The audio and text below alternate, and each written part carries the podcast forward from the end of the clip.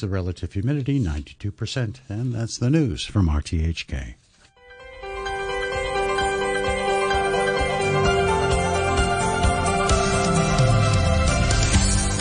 Good morning and welcome to Backchat. I'm Janice Wong and your guest presenter is Jenny Lam. On today's program, we're talking, we're looking at how Hong Kong is doing in reviving its tourism industry. So the tour groups are back now that quarantine-free travel has resumed with the mainland, but residents in Hung Hom and To Kwa Wan are now complaining about crowded streets, noise and rubbish left by visitors joining so-called budget tours. The executive director of the Travel Industry Authority, Annie Fonda, says the current situation isn't ideal and stakeholders are working to find a solution. Overall, latest figures show that some 1.46 million tourists came to Hong Kong last month, more than 80% of them from the mainland. This is triple the number from January, but is still only two thirds down from the pre-pandemic levels. After 9.45, we'll speak to an expert about higher tuition fees at the English Schools Foundation. So let us know what you think. You can leave us a message on our Facebook page, Backchat on RTHK Radio 3, email us at backchat at rthk.hk, or give us a call on 233 88266. Now, joining our discussion this morning, we have on the line lawmaker Doreen Kong and Professor Haiyan Song, Associate Dean at the Polytechnic University's School of Hotel and Tourism Management. Good morning, Ms. Kong. Good morning. And good morning, Professor Song. Thanks, Good morning. Thanks for joining us on the program. Um, so, Ms. Kong, um, we've been hearing about residents in Hung Hom and To Kwa Wan complaining about uh, disturbances caused by visitors who joined uh, so-called budget tours. W- what's your understanding of the situation? Yeah, actually, about a month ago, I received some messages from residents in To Kwa Wan. Uh, at that time, they spot some of the shops originally um, actually um, serving To Kwa Wan, uh, the, uh, serving the tourists.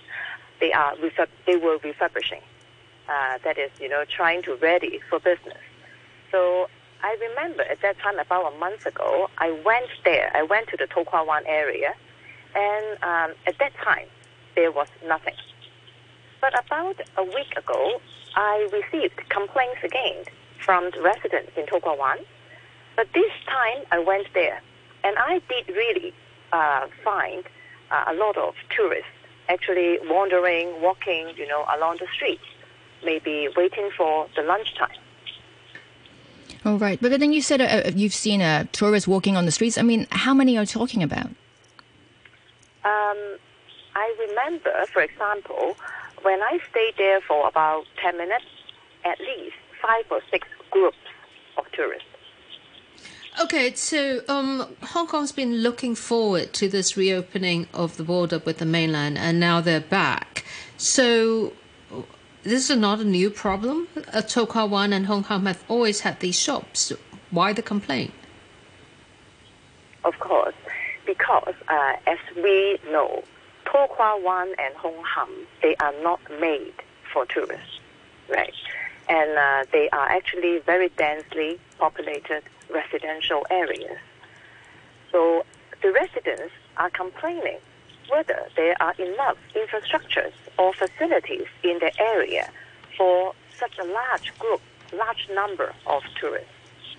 All right. I, I have a comment here from our listener, Henry. It's uh, it's a bit long, but I'll try to go through it quickly. Henry says that Hong Kong is a small place and many tourist attractions are in busy residential areas. For example, the Jade Market, should it revive, Temple Street, Sheung Wan dried food shops, etc. He says there are various local operators, most probably uncoordinated.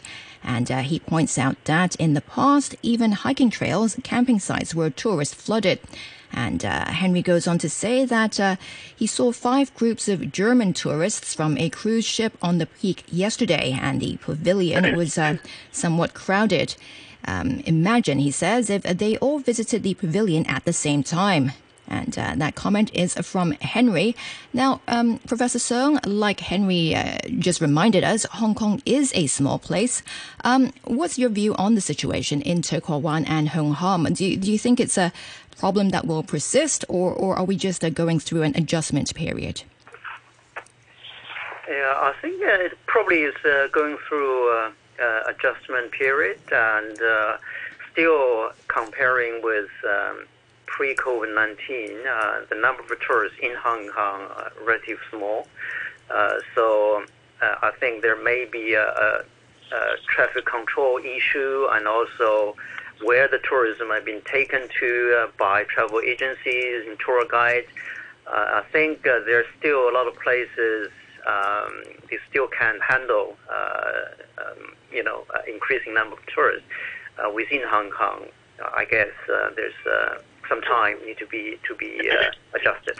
And uh, Professor Song, when, we talk about these uh, budget tours, uh, what are we talking about exactly? I mean, they're not the same as the uh, zero fare um, tours we saw a few years ago. So. Um, you know, where, where, where, tourists are, are forced, uh, we're forced to shop. So, so what are they exactly?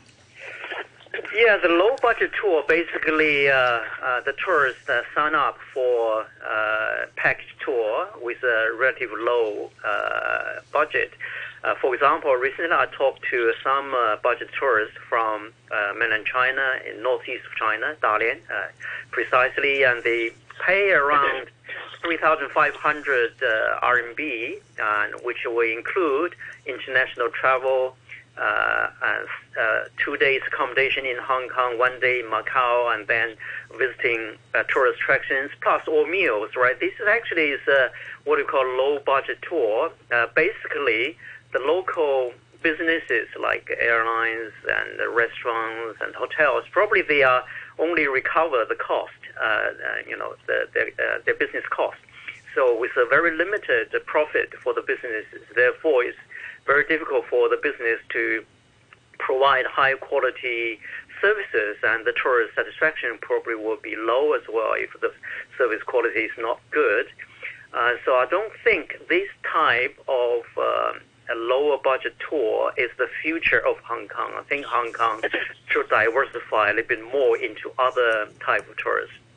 I, I suppose, uh, Professor Song, the point that Doreen Kong was making was that residential areas like Hung Hom and To Kwa Wan just simply are not equipped to handle large crowds of tourists. I mean, you know, unlike Sha Tsui, for example, that there aren't other places that these tourists can go to. They can only go to specific shops. Um, what does the tourism industry think that um, they can do to resolve this? I think it's better planning, better uh, you know, traffic control and also uh, uh, look at where the tourists, you know, mostly go to and crowded. And this probably should have a coordinated control of tourism flows within within Hong Kong. Hmm. We it's it we seem to have well i mean given that the most of the tourists are from the mainland and and it seems that uh, a lot of the complaints are about them do you do you think this is I mean, we have tourists from other countries as well. Why is it that we don't have um, the same kind of complaints? Uh, I'm not sure. Uh, this probably is uh, um, the large number of uh, tourists from mainland China. People see a lot of tourists who uh, uh, went to the residential areas, and probably the residents feel a little bit crowded. I don't think they probably particularly complaining about uh, tourists from mainland China, probably any tourists who uh, uh, crowded these areas. Um, so I'm not sure whether they are directly uh, targeted Chinese tourists. Oh, okay. So some some of these lawmakers are now saying, "Oh, we should regulate these these um, you know budget tours." What do you think? To some extent, I agree. I don't think uh, we should encourage uh, uh, too many budget tours uh, into Hong Kong, as I said earlier, does not benefit a great deal to the local economy. I think we should diversify into uh, other type of tourists, such as event tourists and high-end uh, tourists, they will spend much more in Hong Kong. Even they may stay uh, in Hong Kong uh, for a short period of time, but they probably bring much more income to the local economy and benefit local businesses and local residents.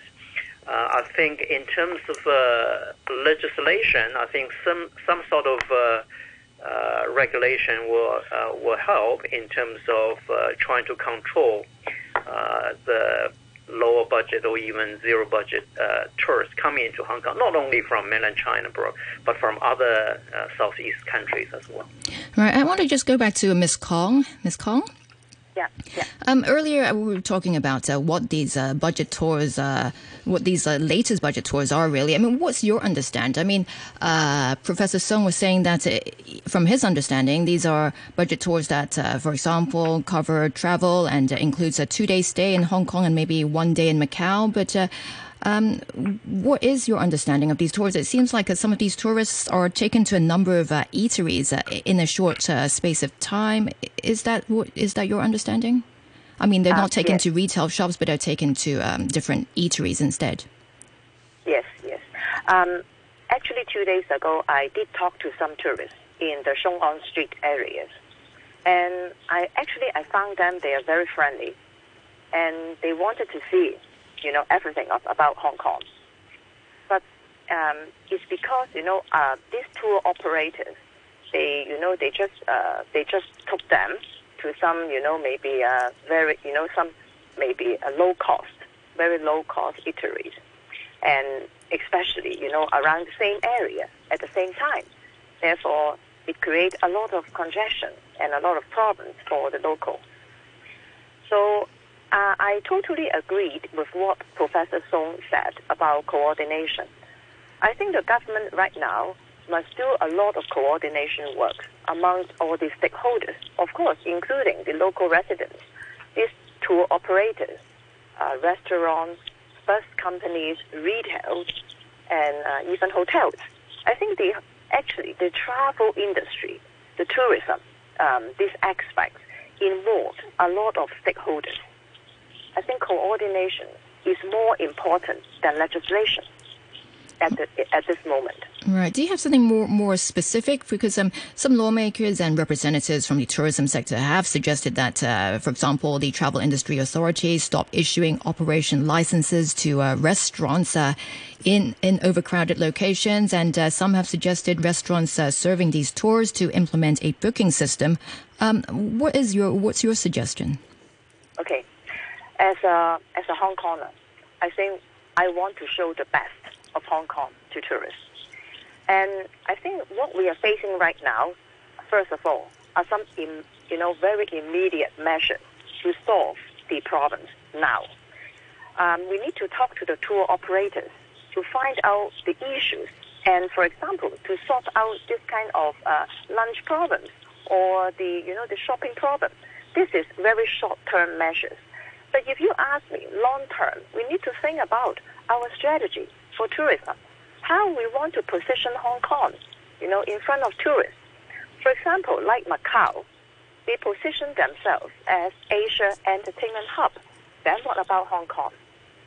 And the Bureau, of course, has to talk to the industries, various stakeholders, to see their difficulties. For example, how to tackle this kind of low budget tour groups and we also need to think about our capacity. Like Janice, you know, you just mentioned, we, we don't have enough eateries or, you know, even not enough parking spaces in Tsim Sha Tsui, the central area. And whether we have the capacity to open up Hong Kong suddenly to all tourists. And, um, you know, um, the infrastructure, you know, I just mentioned is also very important. I think, of course, we have to respect the freedom of commercial activities but if all these activities will affect the image of Hong Kong or will create potential conflict between the locals and the tourists, we will have to understand the issues and the government has to manage the problem. Right. You just mentioned the long-term development of Hong Kong tourism industry. Um, what do you think of what Professor Song was saying earlier? He said uh, we, we shouldn't uh, basically focus on budget tours. Uh, we should have diversify more to other tourists. Do you agree with that? Um, I think I, I, I agreed partly with that. I think for tourism, as we all travel to different countries, for for you know for a lot of countries, there are different types of tourist uh, activities. For example, we can have tour groups. We can have some you know um, standalone, what we call the Jiao House. You know, tourists just come to Hong Kong by themselves. Individual travelers. And yes, individual travelers. And we, we should provide different activities and different kind of itineraries to different groups of tourists, not just low budget tour groups. And we need to, because we need to educate the Hong Kong people and we need to let our locals know what are the real benefits of tourism. Right now, if you ask me, okay, I'm a local. If we just serve the low cost, you know, the low budget tours, like what we are facing right now, of course, the Hong Kong people cannot see the real benefits of tourism. Professor Song, do you think this has something to do with the way that uh, Hong Kong as a tourism destination is promoted in the mainland? Is it is that something that needs to be done there? Is Hong Kong's image like a, low budget destination? Is that why we attract so many low budget tours? Uh, I don't think uh, Hong Kong is trying to promote uh, uh itself as a low budget destination. Hong Kong uh, in the past used to be known as a shopping paradigm and also a gastronomy destination and so on and so forth. so I think Hong Kong uh, uh, tourism board has tr- uh, has been trying to rebrand Hong Kong as an international destination with diverse um, provision of tourism products and services. Uh, with a view to uh, generate, you know, um, uh, good tourism income in Hong Kong. I think that has, you know, the government has uh, Hong Kong Tourism Board has been promoting uh, uh, Hong Kong as a, preferred tourist destination, not only in mainland China but also other part of the world. Uh, but I think at the beginning of tourism recovery, uh, the low-cost tourist um, package tours has to be, I think, is uh, legitimate in the sense that we need tourists coming into Hong Kong to start uh, the activities and also generate income, provide employment for local businesses. Uh, but in the long run, uh, you know, of course, we should actually think of uh, uh, other type of tourists. I think low-cost tourist package tours will not benefit to Hong Kong uh, in the future, not only in terms of the image, but also in terms of the benefit that that will bring all right. All right, I, I, have a message here from our listener Les, and uh, Les says, uh, honestly, let's uh, all get a grip and remember that we have just exited a three year pandemic, an unprecedented event that uh, brought many businesses to their knees. Let's uh, welcome everyone wherever they are from. Let's be grateful that people want to visit us again, and let's stop complaining. And uh, that message is from Les. Um, Professor Song, I mean, Les there, she, she has a point. Um, what do you think what's the best way to achieve the right balance uh, where visitors can have a good time while residents uh, won't be affected? Yeah, I, uh, I agree with this comment. Actually, I said earlier at the beginning of the recovery, we need tourists coming into Hong Kong, uh, different type from different countries and different part of the world, and that actually will restart the uh, Hong Kong tourism industry. Uh, but in the long run, I think uh, uh, any destinations will have their uh, own strategies in terms of attract what type of tourists.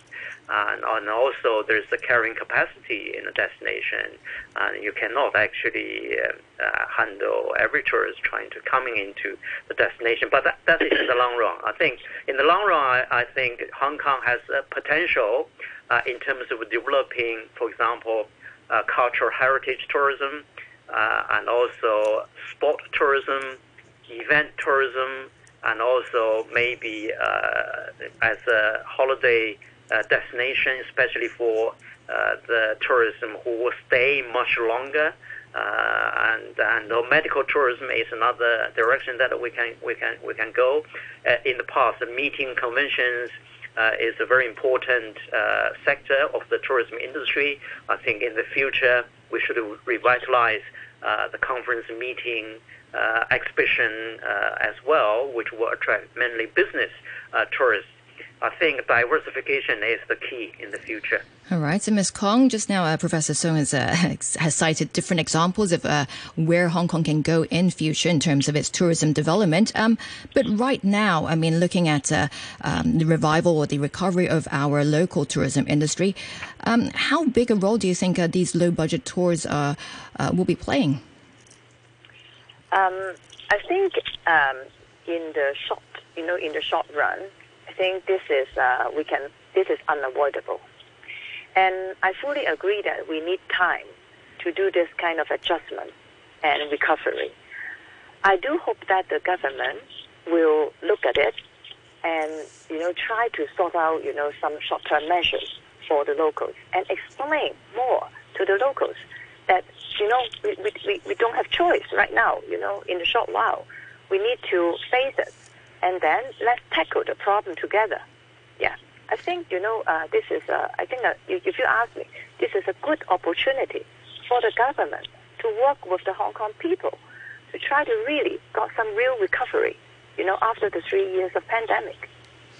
Okay, back to this problem with these budget tours, Professor Song. I mean, mainly we've all heard these complaints of tourists being treated badly and forced to shop in specific um, shops that, that most other people wouldn't visit.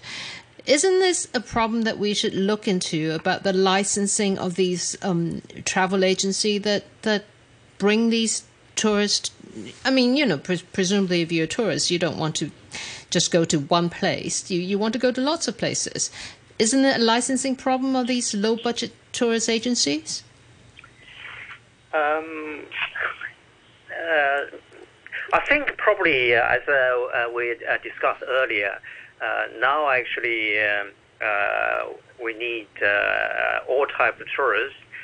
but in the long run, actually, when the industry recovered and the industry themselves actually will be looking at different segment of tourists coming into Hong Kong probably will uh, will be engaged in more profitable uh, tourist groups if uh, package tour are still uh, the aim uh, of main products of these travel agencies. I think they will upscale themselves. Uh, you know, in the future when the economy is recovered and also more tourists will coming into Hong Kong.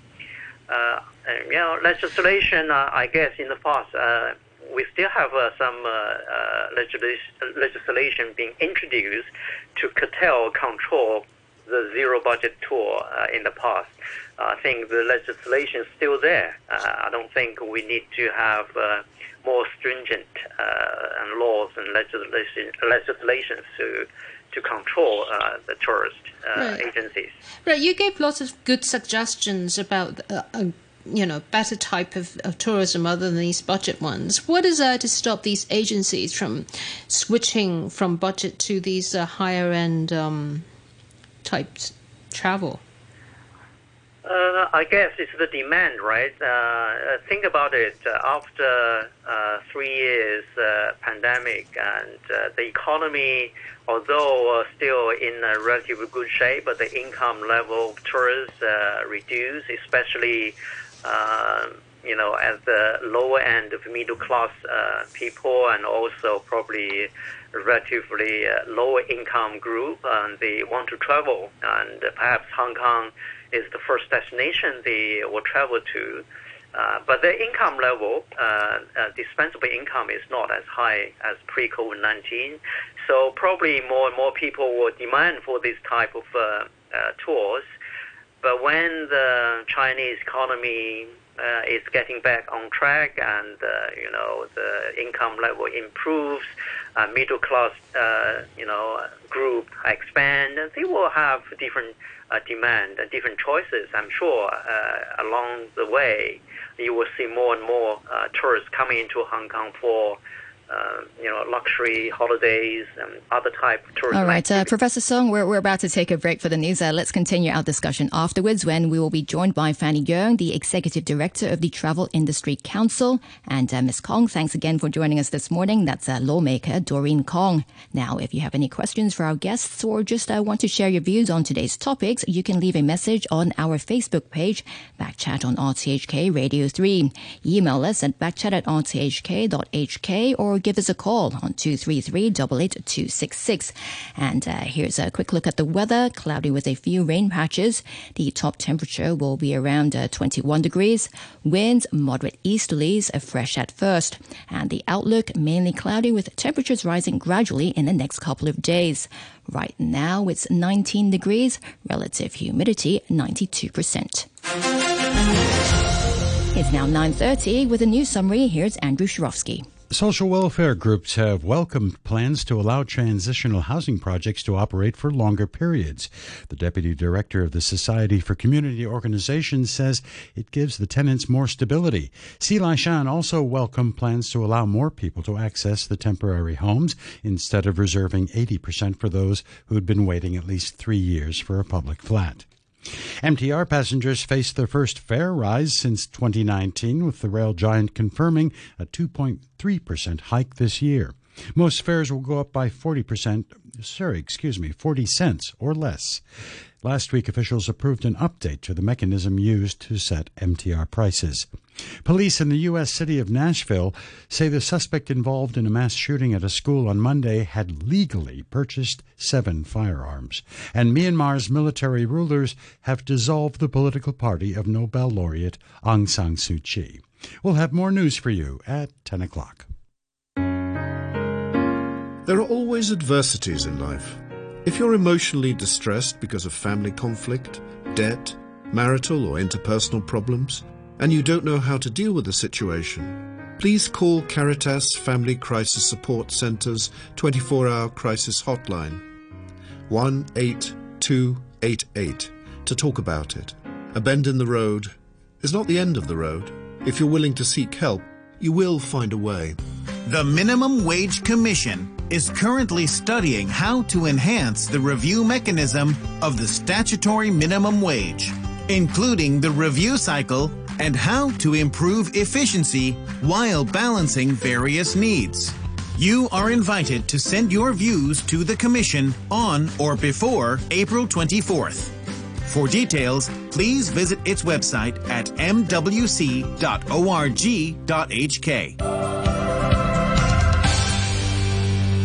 Welcome back. This is Back Chat on a Wednesday morning with Jenny Lam and me, Janice Wong. Still with us on the program is Professor Haiyan Song, Associate Dean at the Polytechnic University School of Hotel and Tourism Management. And joining us now is Fanny Yeung, the Executive Director of the Travel Industry Council. Good morning, Ms. Yeung. Morning. Thanks for joining us on the program. Now, in the first half of the program, we uh, heard from lawmaker Doreen Kong about some of the complaints she received from residents in To Kwa Wan uh, about disturbances caused by visitors who joined as so-called uh, budget tours. What's your assessment of the situation? Well, uh, we, we could understand the situation. After all, you know, while our travel agent is providing a service to, to our mainland visitors, we, we need to provide different tour products to cater for customers with um, different dispensable income level. So uh, in the market, we have, uh, of course, high-end tour product, and there's also lower-end tour product, which giving a fair chance for more people to travel to enjoy their holiday.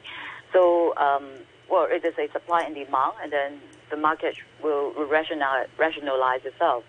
According to the Travel Industry Authority, we, we didn't receive any complaints from visitors so far.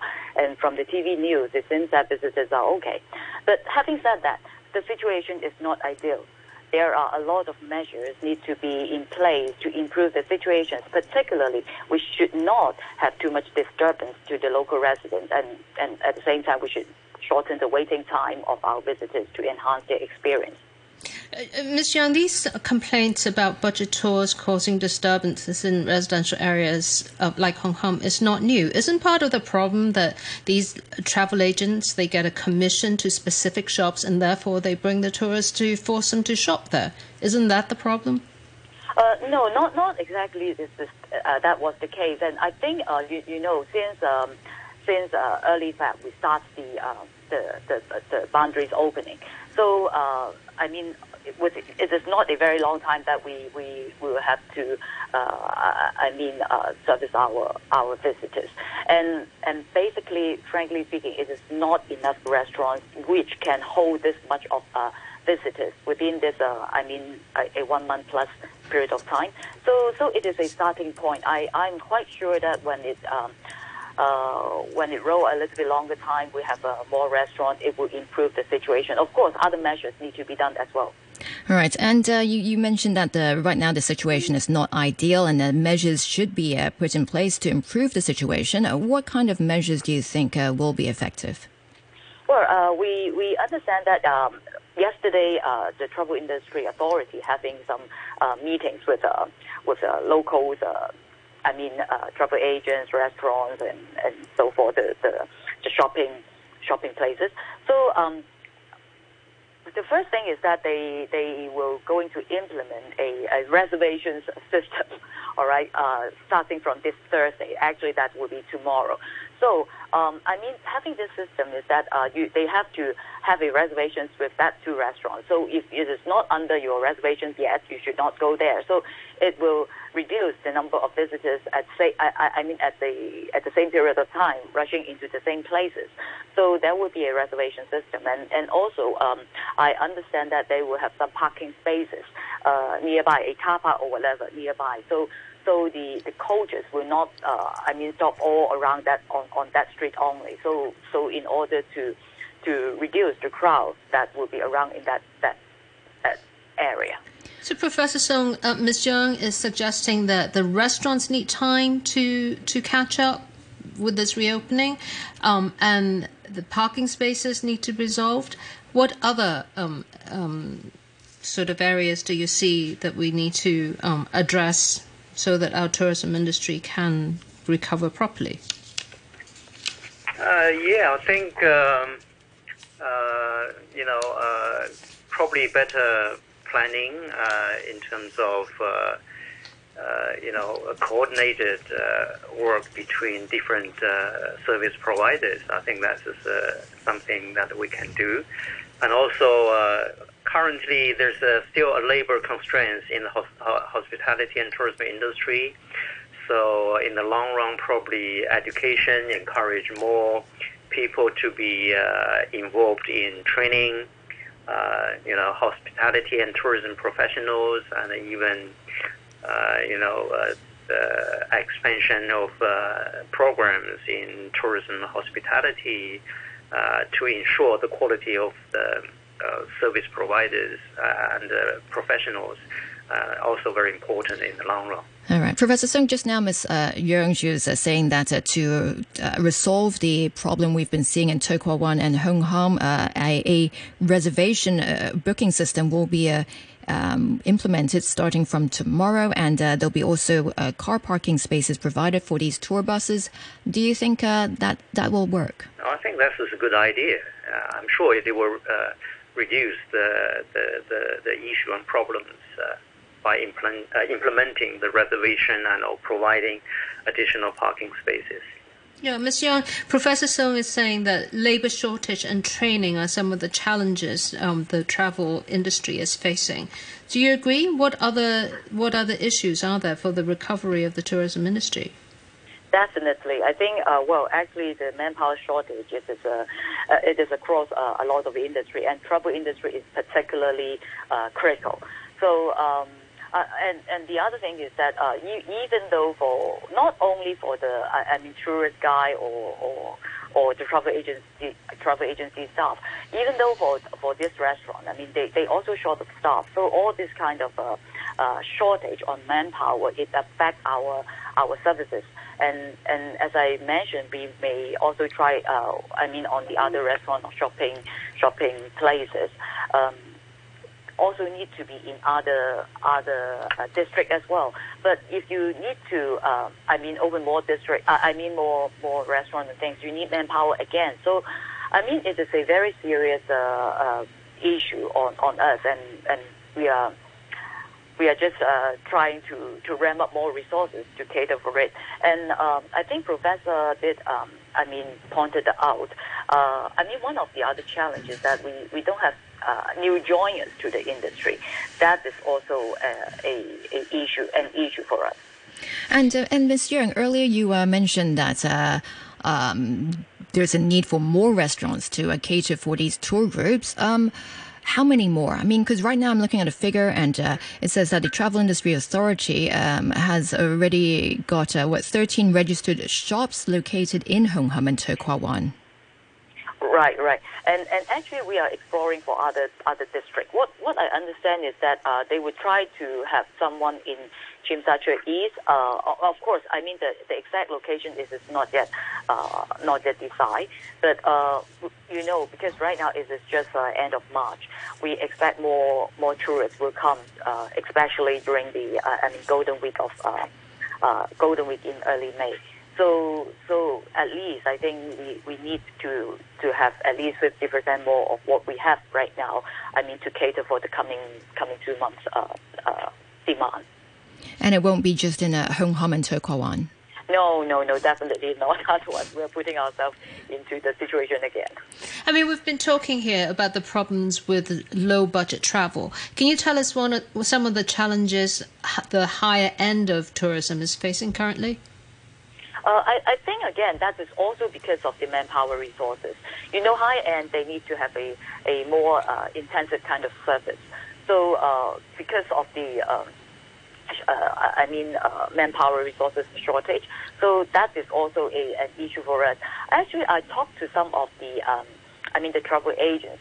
Uh, it, it is also a a pity that um, some of the tour group, I mean even to the high end tour group, uh, we unable to really take the business in because we don't have um, we don't have staff sufficient staff to to service them, and of course we don't want to have a bad experience with that high end customer as well. So so. Um, that that is the challenge on our side. Again, it is on manpower resources, and um, for for the other hand, is uh, even though the um, the the kind of uh, coach service, uh, we, we don't have enough driver, and then that was another issue for us. Right. And, Ms. Yeung, uh, looking at the uh, general situation, uh, when we look at the uh, latest tourist figures, um, some 1.46 million tourists came to Hong Kong last month. Uh, that's uh, more than 80% of them are from the mainland. Um, and like I mentioned at the beginning of the program, it's a triple the figure from January, but it's still two thirds down from pre pandemic level. Um, how would you, I mean, what do, what do you think of the figures? Are, are mainland tourists that interested in visiting Hong Kong? Is well, I, I, think Hong Kong is still an appealing place for for mainland tourists because I mean um, the, uh, the pre-pandemic time we have a lot of uh, I mean infrastructures being built up. Uh, let's say the, the West Kowloon district area. Uh, so all, all these uh, I mean new uh, new attractions um, they haven't been been been visited before. So this is, uh, I mean, definitely, uh, I, I, mean, attracting attracting them. Uh, but again, when you talk about the uh, the figures, the number of uh, visitors that the visitors count, um, well, I, I think uh, we we have been um, shared that. Um, I mean, the tourism industry recovery takes a very long time, and also particularly right now, I mean, our flight capacity is still a issue. So in order to catch up back to the uh, pre-pandemic time, a lot of the things need to be uh, working together in order to have a, uh, I, I, mean, the kind of supply that is sufficient enough for us to hold tourists. Uh, what we suspect uh, includes the uh, consideration on the flight capacity resumption. Um, maybe tours next year, next year the second quarter. Hopefully we can have the, I mean, going back to the pre-pandemic pre-pandemic figures. Right, and, and, apart from mainland tourists, we, we are seeing more international travelers coming into Hong Kong. Uh, uh, particularly because we, we have been uh, having uh, holding several international events. for example, exactly. um, Clockenflap earlier rugby, this month, and yes. Rugby Sevens this yes. weekend. Um, um, Professor Song, are we are we seeing a change in Hong Kong's mix of tourists? Yeah, probably now. Uh, actually, uh, the international tourists certainly uh, started to return to Hong Kong. Actually, I'm organizing a conference uh, in April, and uh, many of the participants are from you know uh, international, from Europe, from uh, America, Australia, and so on and so forth. Yes, I think uh, the momentum started to build up, and you will see more and more international tourists coming in. All right. Um, yeah, Ms. Yeung um, mentioned that flights are a problem, Professor Song. Um, what else is is um, preventing us from recovering these higher end tourism? Basically, is uh, supply constraints, right? Uh, many of the restaurants, which has been mentioned, facilities are still partially, and some of them even not open yet. I have a friend who visited me uh, yesterday from the UK. He stayed in the five star hotel. I don't mention which one, uh, but he said uh, the restaurants are still not fully open. They're still pro- providing uh, set lunches or set dinners uh, because of lack of staff and renovation and so on and so forth. So I think, uh, you know, uh, still a lot of room to go uh, in terms of recovery. All right. And Ms. Yeung, I have a message here from a caller, Carol, and uh, she says uh, she hopes there will be some law or regulation from the government for big tour buses, which are potentially dangerous because some of their mirrors stick out and uh, may clash with uh, double decker buses in Hong Kong. And uh, that's uh, from our caller, Carol. Um, Ms. Yeung, is that something um, that you're also aware of? Uh, not, not really, but but uh, what we understand, if the coaches for to to service our visitors, they, they need to go for the maintenance, and then they need to certify that they are good for for I mean for operations before they can they can get it deployed. All right. And and earlier, um, Professor Song, he was talking about uh, the future or the long term development of Hong Kong's uh, tourism industry. And he says uh, that uh, we shouldn't really focus on low budget uh, tours. We should uh, diversify more to other tourists. what's your view, Ms. Yeo? Mm, I, I think I, I support that because uh, again, as I earlier mentioned earlier, we should have different kind of tour products to cater different kind of sectors. Uh, and and of course, uh, though now we always mention about the number of visitors, when can we reach back to the pre-pandemic time? But after all, I think we also need to uh, maybe we can also uh, look at the I, I, mean the overall financial impact. So if we can um, host more. Um, I mean, high-end customer, and maybe after all, the financial, uh, I mean, uh, the financial income uh, because of, uh, I mean, getting from this tourist part industry will be the same or even the more, uh, even though the number of visitors is not uh, didn't reach, I mean, the pre-pandemic time yet. Yeah, you mentioned flights and restaurants. What so what are what is what are some of the conversations that the Travel Industry Council is having with other um, sectors that can help us um, revive tourism? Well, actually, we have been talking to the government, and then we also have been talking to uh, the Secretary of, uh, I mean, uh, cultural, um, uh, cultural uh, Sports and Transportation Bureau, and uh, even though with the I, I, mean the Transport and Logistic uh, Bureau as well. So I think all this kind of I mean all this kind of conversations already brings up the I, I mean the alert and also I, I mean our our critical issue uh, regarding on the resumption on the overall tourism. So uh, what we understand from the um, Hong Kong Airport Authority, they are also trying their best to resume, uh, I mean, to get their staff in because even though, uh, I mean, the um, um, uh, foreign carriers, they want to operate more more uh, flights uh, from here to Hong Kong. Uh, that is also some some difficulty because of the resources over in the airport authority for, for, for the RAM or, or people to handling the luggage. So I think uh, what, what we are we are talking with different stakeholders along the way, uh, particularly on the flight resumption, and, and hopefully we can have a, a, a better achievement by the end of this year. Isn't the cost of um, airline tickets also a problem? Uh, well, I think that is uh, it is relatively, of course, it is relatively high at this moment.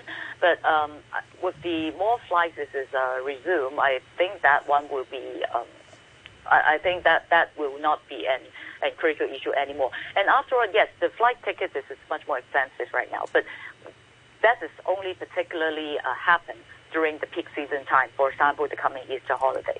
But yeah, let's say if you travel in this period of time, yes, it is uh, more expensive than before, but it is not that much, maybe around 20 to 30 percent, which, um, well, I think even though now we're operating tour in Hong Kong, even though the, the meals is, is also be, be jacking up the prices already. And uh, Professor Song, when we um, look at mainland tourists, do you think uh, we need to rethink our strategy on, on how to attract more of them to, to come here? Yes, uh, I think, uh, yeah, of course, right. We need to uh, have a different uh, type of strategies in terms of attracting tourism from mainland China, especially the younger generation, the millennials who are more affluent uh, in terms of uh, uh, income level and uh, technology savvy. Uh, so developing uh, some kind of products linked to information technology will also ha- help, such as virtual reality, metaverse, tourism, and so on and so forth. You know, the, uh, the, South China Morning Post is publishing an op ed about this exact problem about the treatment of mainland tourists, and they're suggesting that there's an element of discrimination against people from the mainland. Is, is that the core of the, the heart of the problem, Professor Song? I'm not sure, to be honest. Uh, I haven't uh, looked into this uh, myself. Fanny Yeung, what do you think? Well, I, I think that is a uh, also that is also some impact, frankly speaking. So I think the overall Hong Kong, uh, the the uh, the city ambience that we, we need to welcome uh, visitors actually all uh, I mean from all over the places, including mainland, of course. So um, I, I think the uh, I mean Hong Kong Tourism Board they have the campaign Hello Hong Kong. That is also uh, I, I, I mean a positive signal. And of course, we also hope that the media reporting when they are, are against this case don't. Um, yes, it is really we we we shouldn't. Uh, I mean, particularly pointing to a particular, uh, I, I, mean, group of customers. Uh, I mean, visitors from. Uh, I, I mean, from making this kind of disturbance only. We, we shouldn't only focus on that. Right. Yeah. And Ms. Yeung, just now, uh, Professor Song Hu was talking about the different ways to attract uh, more mainland tourists to Hong Kong. Uh, what's your view on that? I mean, he was talking about how we should improve our um, technology. What do you think uh, we, we should do? Yes, I think on the other hand, what we can explore is uh, the uh, the educational tour. Uh, you, you know, right now for uh, mainland, they have a lot of, uh, I, I mean, the school, uh, they, they also have the kind of overseas trip, right? I think coming to Hong Kong, cultural wise, is uh, I mean, nearer, I, I mean, closer. So I, I think we should develop this educational tour, uh, this sector, which can, um, I mean, um, attract more customers, uh, I mean, visitors from mainland. And also, it is uh, on, I mean, um, this is also good for our students in Hong Kong if they have some exchanges. All right, Ms. Yeung, we'll have to leave it here for now. Thanks again for joining us on the program. And that's Fanny Yeung, the Executive Director of the Travel Industry Council. Many thanks also to Professor Haiyan Song, Associate Dean at the Polytechnic University's School of Hotel and Tourism Management. It's now 9.52 and it's time to move on to our next topic about higher tuition fees at the English Schools Foundation. And we'll speak to an expert on this in just a moment. 95 years of public service broadcasting. Stay tuned with Hong Kong. I'm Gilly of Consumer Council. Happy birthday, RTHK, for your 95th anniversary. May I wish you always filled with positive energy, continue to discover and report accurate, impartial, and objective consumer news for consumers to shop smartly every day. 95 years of public service broadcasting. 95 years. Stay tuned. Stay tuned with Hong Kong. You're listening to Backchat. Call us on 233 and have your say. The English Schools Foundation says it plans to increase tuition fees by an average of 5.8% in the coming academic year to help the foundation compete for staff in what it describes as an incredibly competitive market. To comment, we're now joined on the line by Ruth Benny, founder of international schools consultancy Top Schools Hong Kong. Good morning, Ms. Benny. Morning. Thanks for joining us on the program. Um, so, first of all, what do you think of the rate of increase? Uh, I think it's fair. It's an average of 5.8% across um, the grades. Um, most schools will increase their fees every year. We've been um, through some difficult times. We've had fee freezes um, for two years. Um, so English Schools Foundation is an affordable um, level of, of fees, um, in my opinion. So I, I feel that the increase is fair. Yeah, so so part of the problem with the ESF is they lost about 14% Mm. of teachers last year. Will this fee increase help in attracting teachers again? In any way? I mean, I'm not privy to the inside, you know, operations of, of the uh, E- ESF. Of course, teacher salaries increase every year, as, as do fees. Um, sorry, your, your question is about will this help to alleviate the, the challenge of recruiting teachers? Yeah. I, I think, look, again, ESF is an attractive um, employer if you're a teacher in Hong Kong, if you're thinking of relocating to Hong Kong to teach. Um, all schools across Hong Kong are struggling to attract um, teachers and high caliber students. Um, that, that's the fact. That's the landscape that we're in at the moment. Right, and uh, we're talking about uh, the average of uh, 5.8% increase. How does that compare with other international schools? So I, I did a little research. There's not too many schools that have published their um, what they've applied for for 23, 24. Um, so I think ESF is one of the first. Um, but you know, a couple of other schools have, but they're, they're, they're much, much more expensive than, than ESF. And what ESF have done is they've actually um, they've incorporated. They're saying that they're incorporating quite a lot of extras because, of course, the tuition fees that parents read on websites or the tuition, the published tuition fees are often not the whole story. You know, there's lots of um, debentures have, have almost ran their course now, so we've, we're seeing annual levies and all sorts of different levies. And again, ESF has a very, very um, simple levy structure, which is very um, fair and affordable as compared with many other schools that load up on top of the tuition fees with, with other levies.